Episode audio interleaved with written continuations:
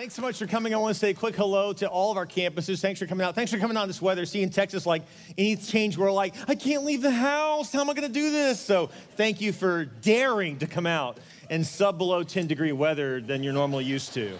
I know it's a huge risk you take, so thank you for that. So glad you guys are here. I want to say hello also to uh, all of our God behind bars. Let's give it up for those guys. We love you guys. So grateful for you guys as well.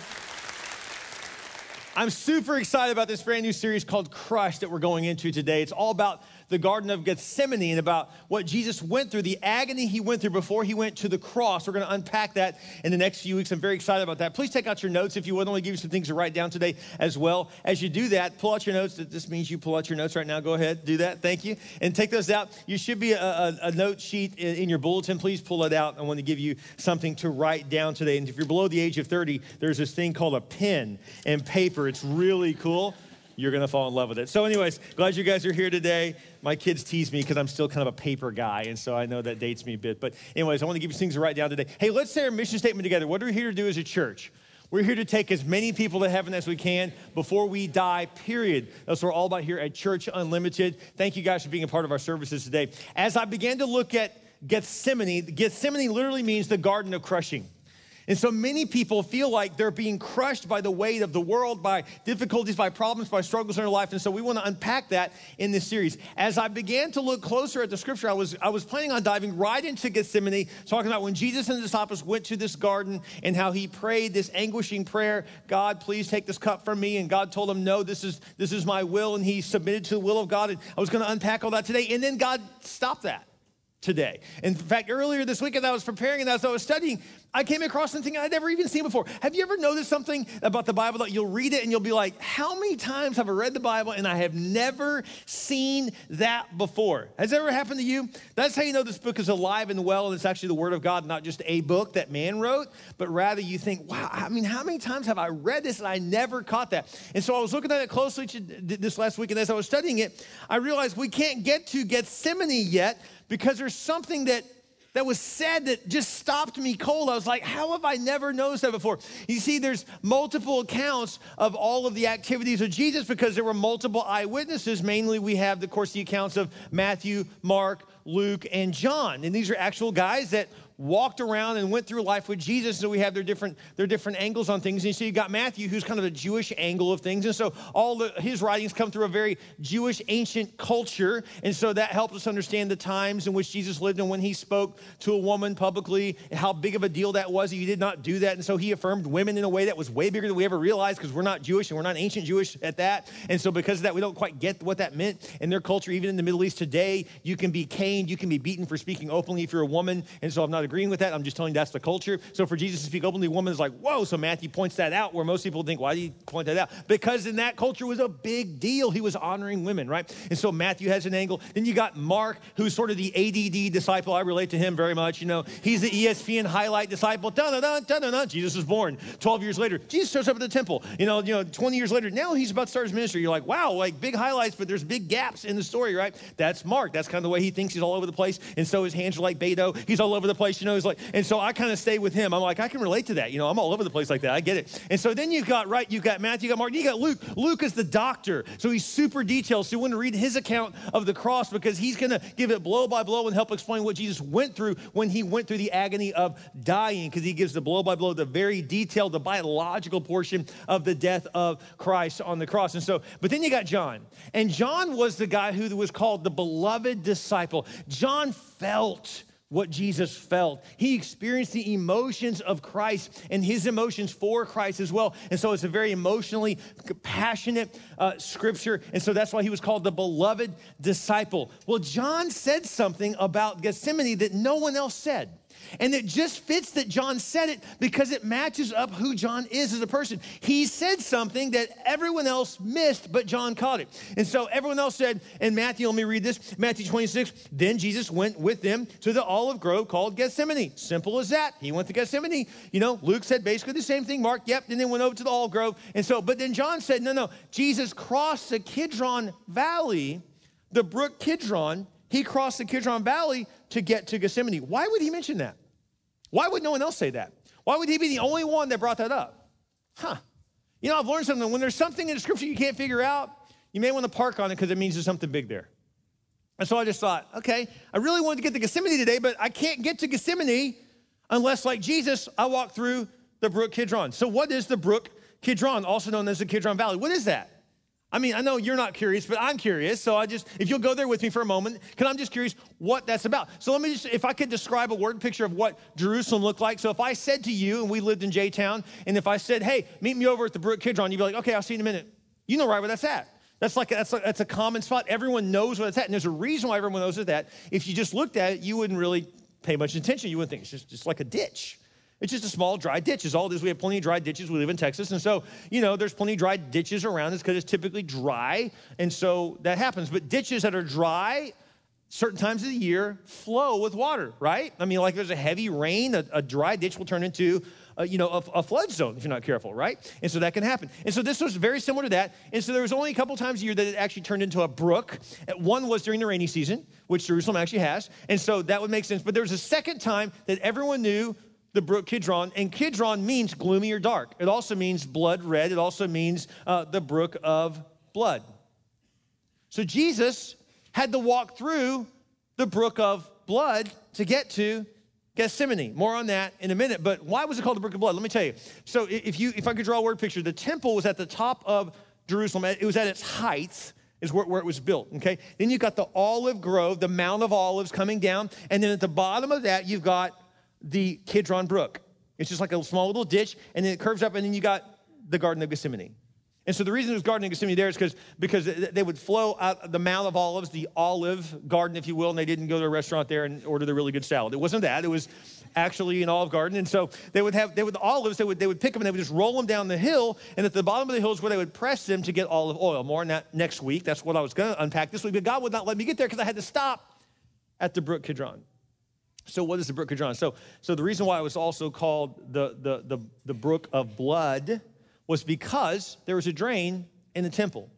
And during Passover, they would take a lamb's life per family. I don't know if you knew that. It wasn't like one lamb died on Passover. You know, many of you know the story past the Old Testament. They, they kill a lamb, right? And they, they take it and they, they get the blood and they, and they rode over, their, over the top of their doors so that the wrath of God would pass over them and go to those that did not, were not covered by the blood. Of course, that's, that's Old Testament prophecy of Jesus coming. He's going to one day give his life. Jesus had to walk through the brook Kidron to get to Gethsemane. Well, he did that on Passover week. And do you know how many lambs are slaughtered on Passover week in Jerusalem in the ancient days? Somewhere between 200 and 250,000 lambs. Do you understand the bloody mess that would be in the temple? I mean, this is messy and gory. This is like not some frilly sweet, let's put on our nice little Easter dress with flowers all over it and our matching shirts for our boys match our husband. No, that's not what Easter looked like. It was blood everywhere. Okay? And so on the sacrificial altar, they would, each family would bring a lamb and they would slaughter the lamb. And then the process of slaughtering the lamb, they would, they would cut it open, it would bleed out. They would actually water it to get the blood out of it, right? And so that was how they would sacrifice this lamb. Well, that blood and water needed to go somewhere. So they had a little shoot, they had an offshoot that would go out of the temple. And guess where it went? It went to the Kidron Valley or the brook Kidron. It was a brook of blood. So Jesus, John says, the only one that's got that heart close to Jesus. They all loved him, of course, but he just felt him. He said, You know, Jesus didn't just go to the Gethsemane. Mm-mm. No, no, no. No, he walked through the blood of the sacrificial system to get there. It was like God was reminding his son, This is why you were born. This is why you came, is because you got to walk through the blood of the religious sacrifice so that you can be my lamb the Lamb of God. No one else has to die for their sins. You will die for everyone. And so Jesus has to walk through the brook Kidron. As I looked at that, I thought, where else in the Bible does it mention the brook Kidron? I'm just curious. I'm just, I just thought, oh, maybe there's something there. Who knows? But if you're taking notes, would you please write this down? Number one, please know that bloodshed makes you reflect on what matters most. Jesus had to walk through this brook, and it was not a small stream with this many lambs being killed. And so, as he walks through this, we know this is basically Thursday of of Passover week, which would have been one of the biggest moments when people were bringing their lambs. And so there was slaughter everywhere going on, and he was walking through it. And so as he walked through it, we know that the, the blood must have been thick in the water. And so as he did that, you know, we know that his sandals and, and his clothing must have been soaked in blood. So he had to walk through a mess to get to his destiny, which was Gethsemane. Hmm, interesting. It, it seems to me like if we can't get to Gethsemane without going through the Brook Kidron, like Jesus, then that must have some meaning behind it. So, what is the Brook Kidron? What does it actually mean for you and me? Well, let me, let me show you a couple of scriptures on this. It says in 1 Kings 15, let's go back in time, and, and just 700 years earlier, uh, 900, excuse me, years earlier, we see that Asa, one of the kings, brought the people of Israel back to God, and they had a bunch of false idols they were worshiping. It says this Asa did what was pleasing in the Lord's sight. He banished the male and female shrine prostitutes uh, from the land and got rid of all the idols his ancestors had made, and he burned it in the what? The Kidron Valley. So he threw the idols into the Kidron Valley. So there's something about that. There's something about this that we need to connect. And so then a couple hundred years later, about 700 years before Jesus came, it says another king, it says in 2 Kings 23, the king removed the Asherah pole from the Lord's temple and took it outside Jerusalem to Kidron Valley, where he burned it. So apparently, something that we all have to walk through to get to Gethsemane. And Gethsemane, by the way, represents our purpose and our destiny. But you can't get to your destiny your purpose until you walk through your bloody mess. You're gonna have to go through some things. And apparently, you and I are better with the blood on our robe. You ever try to get blood out of something? Man, it's hard. I mean, it, it stains and it does not come off, right? Could it be that you and I are better blood stained working for the Lord than we are clean and pure and, and, and, and no messes and no problems? Could it be that we serve God and do his purpose better when we go through something?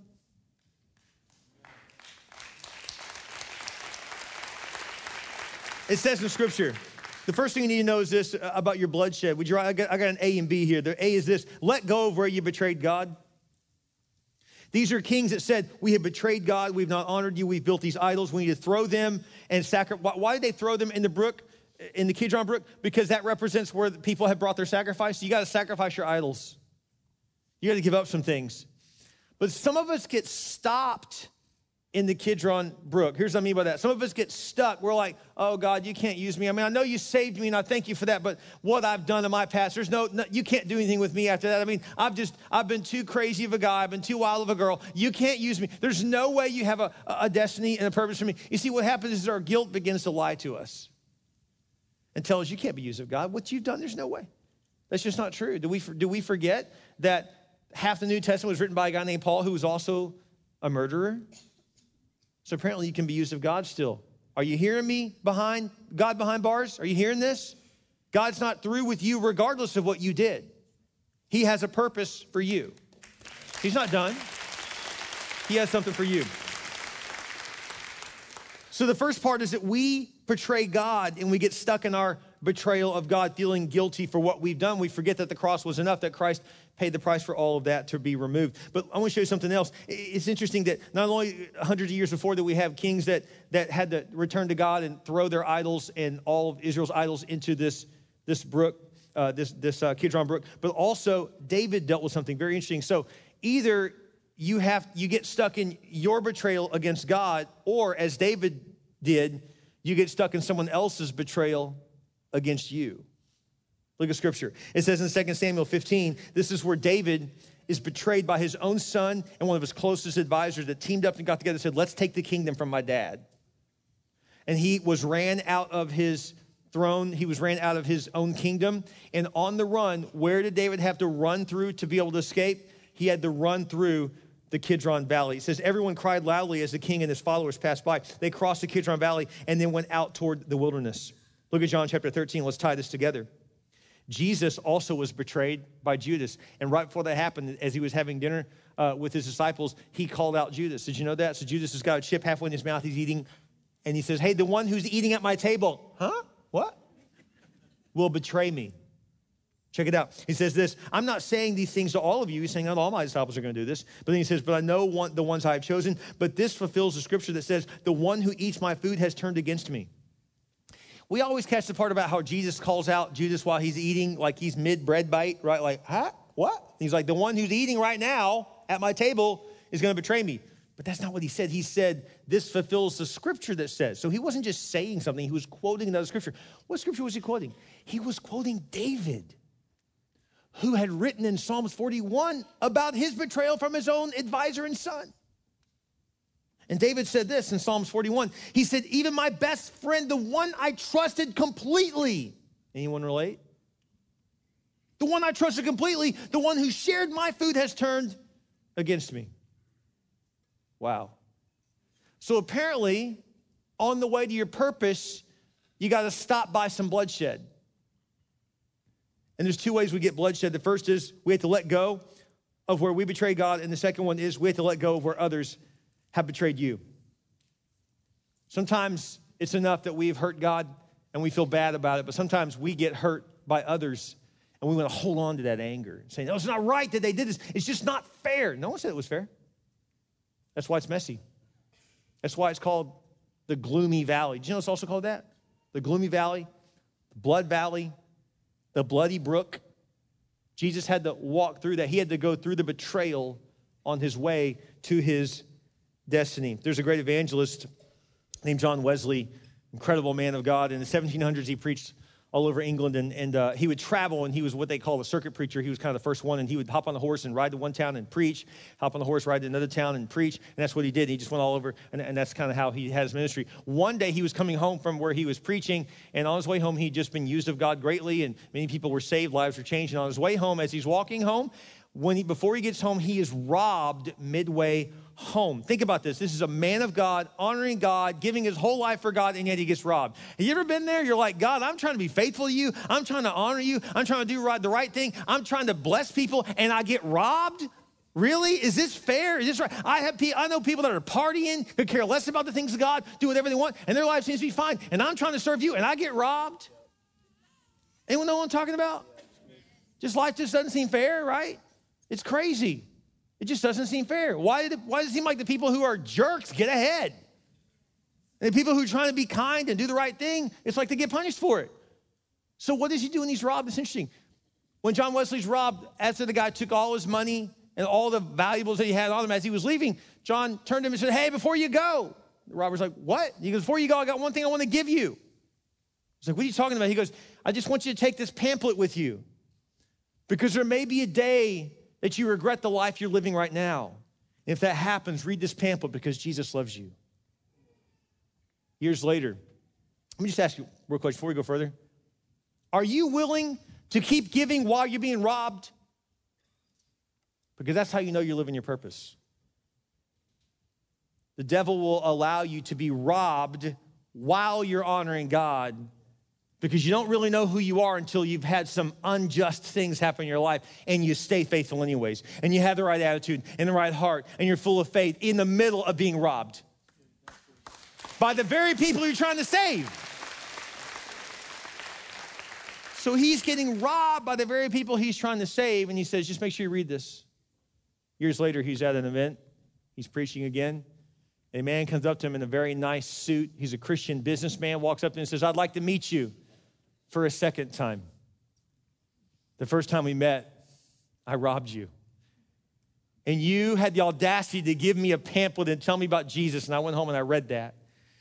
And I repented and I gave my life to Jesus. And I was always looking forward to the day that I would see you again to tell you thank you that while I was treating you wrong, you honored God. You don't know the blessing you're being when you choose to be faithful when you're being robbed.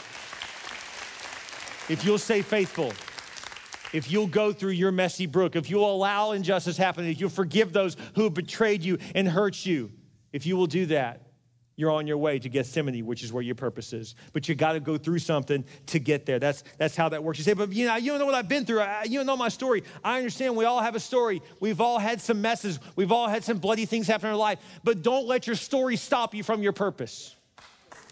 Don't park in your story. Keep going.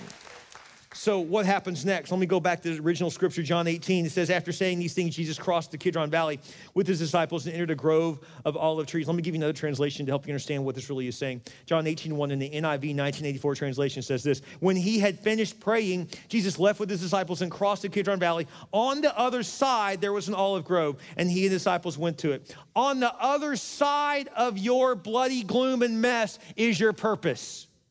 Keep walking. Don't stop.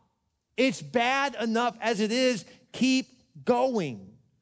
In fact, the Bible puts it this way Psalms 23 says, Even though I walk through the valley of the shadow of death, I will fear no evil, for you are with me. What does that mean? It means keep walking. Don't stop in your valley, keep going. Pastor, you don't know the mess I've been through. I got this divorce and I, I was so hurt and betrayed, and you have no idea what I, I know. I get it. Get up the next day and keep going. Stay faithful. Man, I've been hurt. This person, I trusted them and, and, and they couldn't be trusted. I didn't know that. And keep going. Keep being faithful. Keep showing up. Keep serving. Keep honoring God. Keep your hand lifted high to God. You keep doing the right thing. I've been through this. I've been through that. And you wouldn't believe these people in my work and they burned me and this and that. Keep going to work. Stay faithful. You just honor God. Don't get caught up in the hurt and the pain and let it stop you from the will of God. Be a good steward of your life. Don't get stuck in the painful part of your story on the other side of your brook, on the other side of Kidron, on the other side of the bloody mess is your purpose. Keep going. So, what is our purpose? What is Gethsemane really all about? Gethsemane is all about Jesus surrendering to the Father's will to give his life for you and me. That's what it's about. We're going to unpack that next week in greater detail. But that's what it's about because Jesus knew he, he came to be the the Lamb of God to die so that no one else would have to die for our sins. He paid the price for all of our sins all at once. The price tag was that high that God's Son had to do it, and He did. He gave His life for all of us. That's the purpose. Acts 20 puts our, our purpose pretty clear, by the way. It says, I want to carry out the mission I received from the Lord Jesus, the mission of testifying to the good news. So apparently, the mission that we have is to, is to take what Christ has done for us and share it with others. You ever notice that when you accepted Christ, you didn't get zapped up to heaven? I mean, it's almost like he still has something here for us to do. You see, our job is not just to simply receive Christ, but then to share him with those around us. So if you keep it up with me, the first is the bloodshed makes you reflect on what matters most. Number two is this don't stop in your gloomy valley, keep walking towards your purpose. Don't stop in your gloomy valley, keep walking towards your purpose. And then number three, our purpose is to share Christ with everyone. Our purpose is to share Christ with everyone. So it's interesting, if, if, going back to Jerusalem. So you've got the temple, you've got the Mount of Olives, you've got the Kidron Brook, Brook Kidron, or the, the Kidron Valley. And so you, you've got, it's a brook several times a year, but also a valley. And so then on the other side of that, you've got Gethsemane. But I noticed something in scripture it said that was interesting. It said that Gethsemane and the brook Kidron were directly west of the temple. I was like, why would it say that? And again, you, you just have to start to dig and go, why does the Bible say some things that otherwise you and I would kind of think that's just kind of frivolous? Why do we need that in the story? You could cut that out, right? We could be like a good movie producer and, and just take that out. We don't need it to tell the story. But apparently it's important enough for God to put it in. Why would he say it's directly west? So I look at the word west. What does west mean? West means sunset. It's where the sun goes down. It's where it sets at the end of the day. And so God was saying to you and me that when it comes to the temple, when it comes to our worship, at the end of the day, when the sun sets, all that matters is Gethsemane. At the end of the day, all that matters in our faith is what Jesus did, that he submitted to the Father's will and gave his life for you and me. At the end of the day, our faith comes down to this Jesus died and rose again. That's it. At the end of the day, that's what matters. And if that's all that matters, and let me ask you something at the end of your day, will you have done anything with Gethsemane? At the end of your day, will anyone else know Jesus because of you? Or will it stop with you? At the end of your day, in my day, will anyone else know Christ because we were a witness? Because we made a difference because we made an impact on someone. You see, God wants us to just simply not receive Him, but to share Him with others. That's our role. That's our job. We are not finished.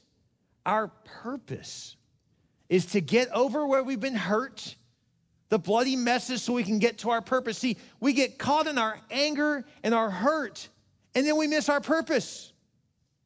The reason that Jesus could go through the agony of the cross is because you know what he saw on the other side of that? You. He saw you.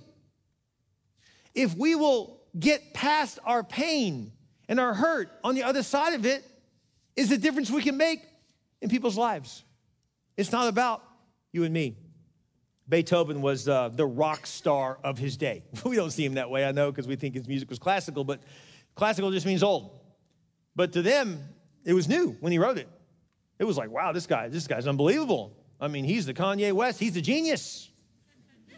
He was brilliant. What he did was just incredible. But most people don't know this about Beethoven, but in his 20s, he began to lose his hearing. So here is a guy who writes symphonies, concertos, and beautiful music. By the time he was 40, he could not hear what he wrote. How frustrating that must have been.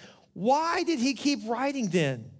Why is it some of his greatest work happened after he couldn't even hear his work? He had to learn to know what the vibrations on his piano meant, what, what tone it was hitting. He self taught himself. He knew music so well that when he lost his hearing, he could imagine the sound off the vibration.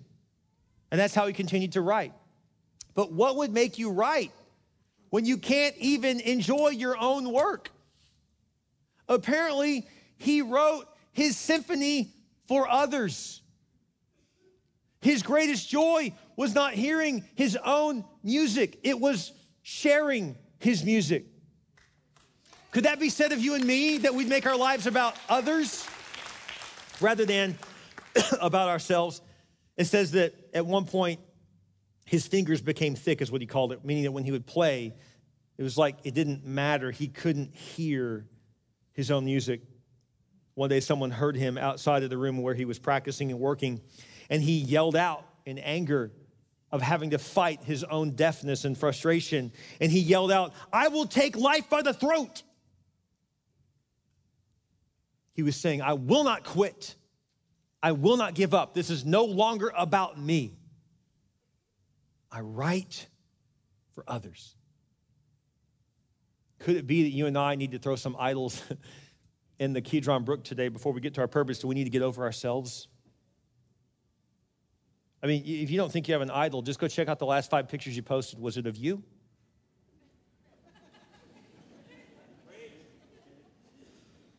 Isn't it funny how we make it all about ourselves in life? Isn't that funny how we do that? Right? And so some of us need to throw our idols away and make it about God. You know, back in the day when I was a teenager, like when you went to camp, you got your life right with God, you went and you got your stash of music. and you had to go throw it away. You know, God, I got to quit listening to this stuff. You know, now we just have to clear it off our Apple phone, right? And just, I'm going to start listening to something that's going to fill my mind with things of God, right? Or, or men know this. Men know that, that, that, you know, when you get right with God, you got to go get your stash and no one's supposed to know about and throw it away. Now you just clear your history. But let me let you know something. When you clear your history, it hasn't cleared your history. The blood clears your history. So today, my challenge my challenge for you is this Can you let the blood cover you and accept his forgiveness fully so you can now get to his purpose? Get to Gethsemane? Can you go through the Kidron Valley? You're going to stop? You're going to stay there where you're hurt and you're mad at yourself because of things you did in the past and you don't accept God's forgiveness? Or you're mad at someone else and you accept God's forgiveness but you won't give it to someone else? Somebody think the cross is just for you when it was also for them? And we had to forgive others as Christ has forgiven us. Can't get to your purpose, you're still angry. You can't get to your purpose, you're still hurt. You can't get your purpose, you can't get to your purpose, you're still, oh no, the people hurt me, I can't, no, no. And you'll be scared to do anything. You got to go through it. Apparently, you and I are better with blood-stained robes because Jesus had blood all over him as he walked through the Kidron Valley. He was bloody before he even got bloody. He had to walk through his emotion. He had to recognize that I'm going to be betrayed and I'm going to be lied upon. And it's not fair, but it's the Father's will. And if he can submit to the Father's will, why can't you and I? Will you take a moment and pray with me? With your head bowed and your eyes closed during this prayer time, my challenge for you is will you write your next symphony not for you, but for others? Will you make life no longer about you, but about others? We're coming up on Easter. You know, there's this thing called Ash Wednesday. Many people celebrate that, and it's where you put ashes on your forehead. It's to represent a sacrifice you're making, something you're giving up, right, for Lent, for Easter. Will you sacrifice yourself? Will you let your agenda get crushed so that the Father's agenda can win out in your life? If your head bowed and your eyes closed, I want to challenge you this Easter to make it about others and not about yourself. With your head bowed and your eyes closed during this prayer time, maybe today you've been going through some stuff and you can't even get to the purpose because you're so angry or you're so hurt Maybe it's time to let go of that, not because they deserve it, not because it all got worked out, but because your purpose is, is worth it. You got to let go of that stuff so you can get to your purpose. Maybe today your prayer is, Pastor, I got to let go of something. I'm angry, I'm mad, I'm hurt, I'm frustrated, I'm disappointed that my life didn't turn out exactly like I wanted. I know we all have it. We all have our story. Don't let your story stop you from your purpose. If that's your prayer today. Just lift your hand high to God today and say, God, I'm going to let go of this stuff. I'm going to let go. My purpose is worth it. Or maybe today your prayer is to say, God, I want to make my life about others. I've been all about myself. I even make church about myself, about what I get out of it, what I enjoy from it, rather than coming to honor you, Lord. Maybe your prayer is for this Easter to make it all about others, about making an impact in other people's lives. If that's you today, here's my prayer for you specifically. I'm going to ask you to pray a bold prayer and say, God, can you give me a specific person that I can reach and I can bring to church with me this Easter? Just ask God for that. God, would you please lay someone on my heart? In fact, I'm going to ask you to go 10x on it. Instead of just praying for one person you're going to bring Easter, why don't you pray for 10 people? Invite 10 people to Easter. Do you know your staff? We were challenging our staff to invite 10 people, and God just convicted me that that wasn't enough. And so I challenged our entire staff to invite 100 people personally to Easter. So if we can invite 100 people, can you invite 10? I think you can. Let's make it about others. It's not about us it's about others. With your head bowed and your eyes closed, Jesus made his life about others. He gave his life for you and me. He died on the cross. He rose again. At the end of the day, that's what the book is all about. That Jesus died and rose again. Have you received him? At the end of the day, that's what matters. At the end of your day, when you come face to face with God, he's going to say, What'd you do with my son Jesus? Did you receive him? If you have not, you can pray this prayer. You can receive Christ right now. Pray this prayer with me across all of our campuses. You can pray this out loud. You can say, Dear Jesus, I realize I need you. I believe you died for my sin, and I believe you rose again. I ask you to come into my heart and be my Lord and be my Savior. I repent of my sins. I put you in first place. Thank you, Jesus, for saving me. In your name we pray. Amen. Isn't God good? His word is so true.